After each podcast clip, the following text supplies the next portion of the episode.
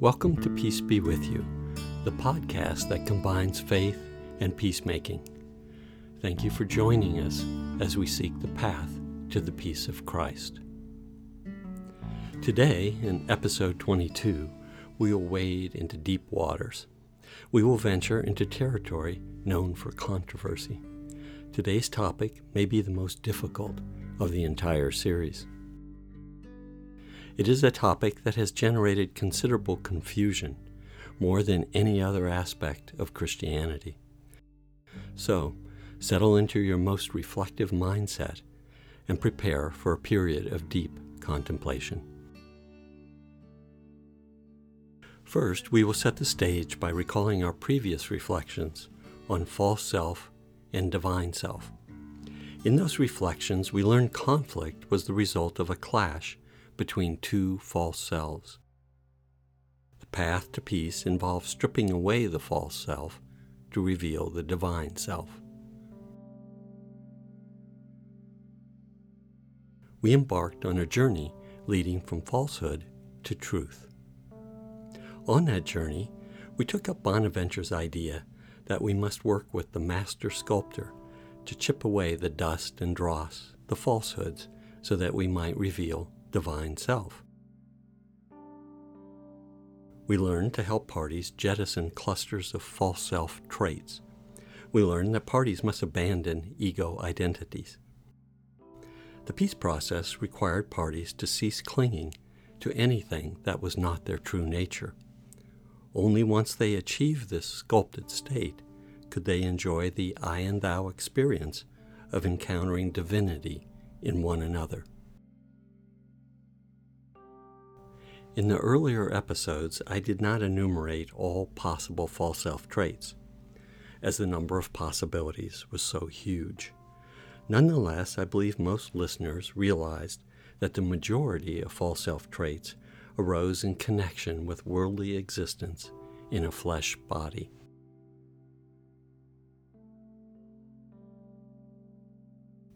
And in those episodes, I touched only lightly on the nature of divine self, noting it is a self that's endowed with the image and likeness of God. Divine self referred to a self with supernatural traits. Divine self was another term for our basic essence as an immortal soul. In our true nature, as divine self, we enjoy post-mortem existence, an afterlife. We experience a continuity of consciousness. This is another way of saying that our personhood is continuous throughout this life and beyond the death of the flesh body. We are that conscious person. That is who we are as a soul. So as we study and reflect on Scripture, we discover a duality between flesh body and immortal soul or spirit. They are not the same thing. The flesh body is perishable. It is transitory. Its existence is fleeting. In contrast, an immortal soul, who we are as divine self, does not perish. We enjoy eternal life. As an immortal soul, we will live on, transcending the perishable life of our flesh body. The body may exist for sixty, seventy, or eighty years, or slightly more. But we never cease to exist. Paul, especially in his letter to the Romans, speaks at length about the difference between flesh and spirit. In fact, you may want to design a retreat devoted entirely to passages from Romans that describe the differences between flesh and and spirit. But why is there so much confusion regarding body-soul duality?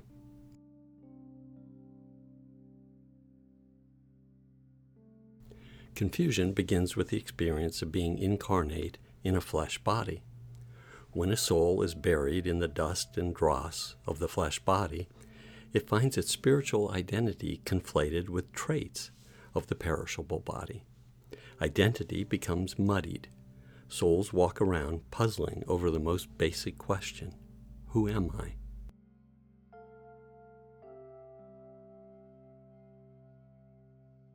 Does this mean that we should believe the flesh body is intrinsically bad? No, that is not what I'm saying. Rather, I'm saying we err when we assume our flesh body, which is not divine self, is our true identity. The flesh body is not bad, it is simply not our true self. We should reflect closely on this matter. Too often we give insufficient thought to the topic. We do not take the time to discern the key issues.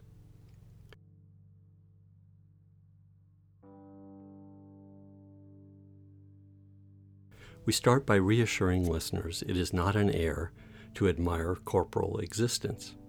Life is precious. It is natural for us to love creation. We stand in awe of its beauty. We appreciate every breath we take. We give thanks for the bounty we enjoy.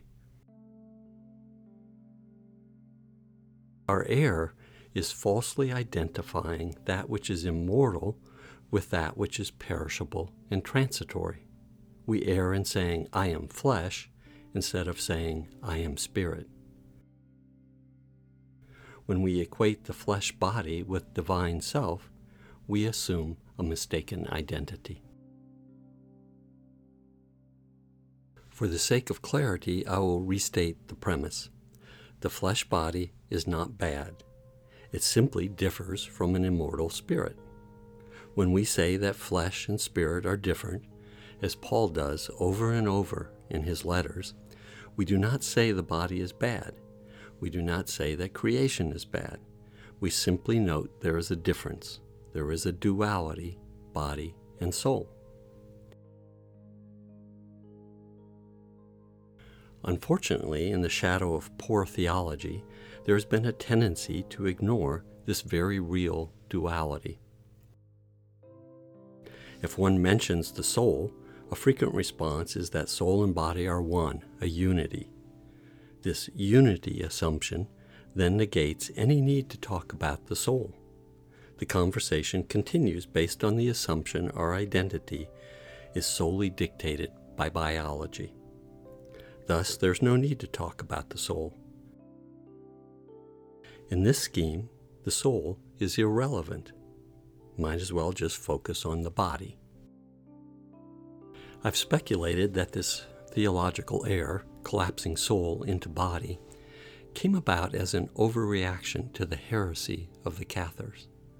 Their heresy denigrated all material aspects of creation.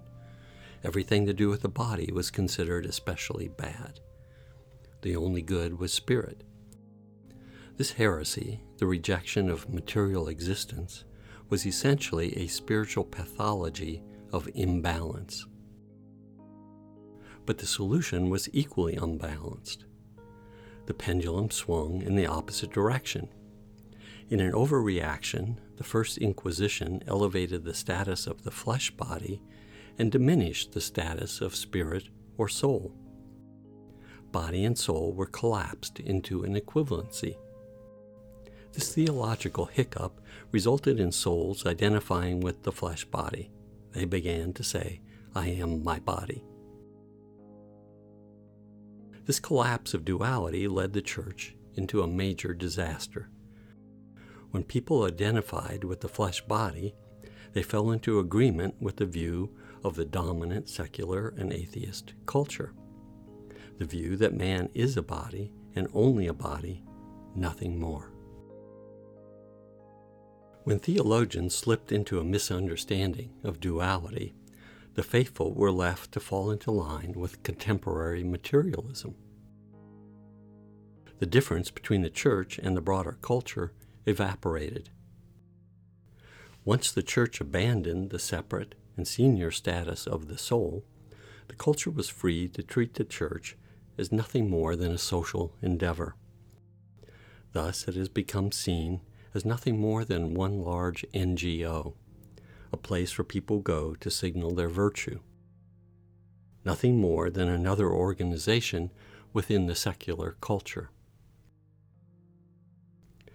Once man is considered to be only and solely a flesh body, a great threat arises in the form of the atheist discipline of psychology.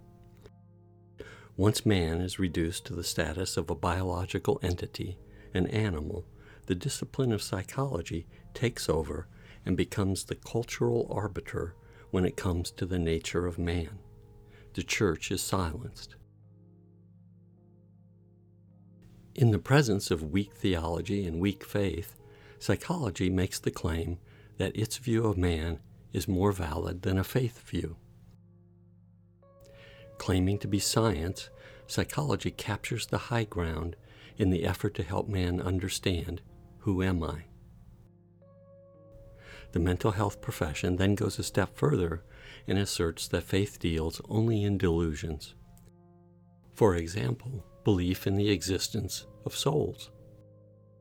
That belief is crazy in their view. As long as religion confines itself to picnics or fundraising events, that is fine. When it comes to talk of the supernatural, however, a line has been crossed. Plagued by bad theology, the church capitulates to the atheist profession of psychology. It no longer speaks about the true nature of man, at least not in public. Maybe in a sanctuary where the faithful cannot bother anyone, it is okay there, but the church is no longer welcome to speak about such things in the public square, and certainly not in the schools or universities. The public debate is over, and the church has retreated in defeat. But that is not the worst news. The church has invited the atheist profession into its midst. If you doubt this scenario, I suggest you survey any diocese in the country. You will find the church staffed with or serviced by psychologists who have no business in an organization that tends to the salvation of souls. They don't even believe in the existence of souls. For more on the ubiquitous and destructive role of psychologists in today's church, I recommend the book Goodbye, Good Men by Michael Rose. Tough subject, difficult to read, but very informative. The church's acceptance of the myth of psychology's superiority may seem strange, until one understands the church abandoned the definition of man as an immortal soul. When faulty theology collapsed the soul into the body and ignored body-soul duality, the stage was set for psychology to take over as the authority on the nature of man. This has been nothing short of a total disaster for the faith.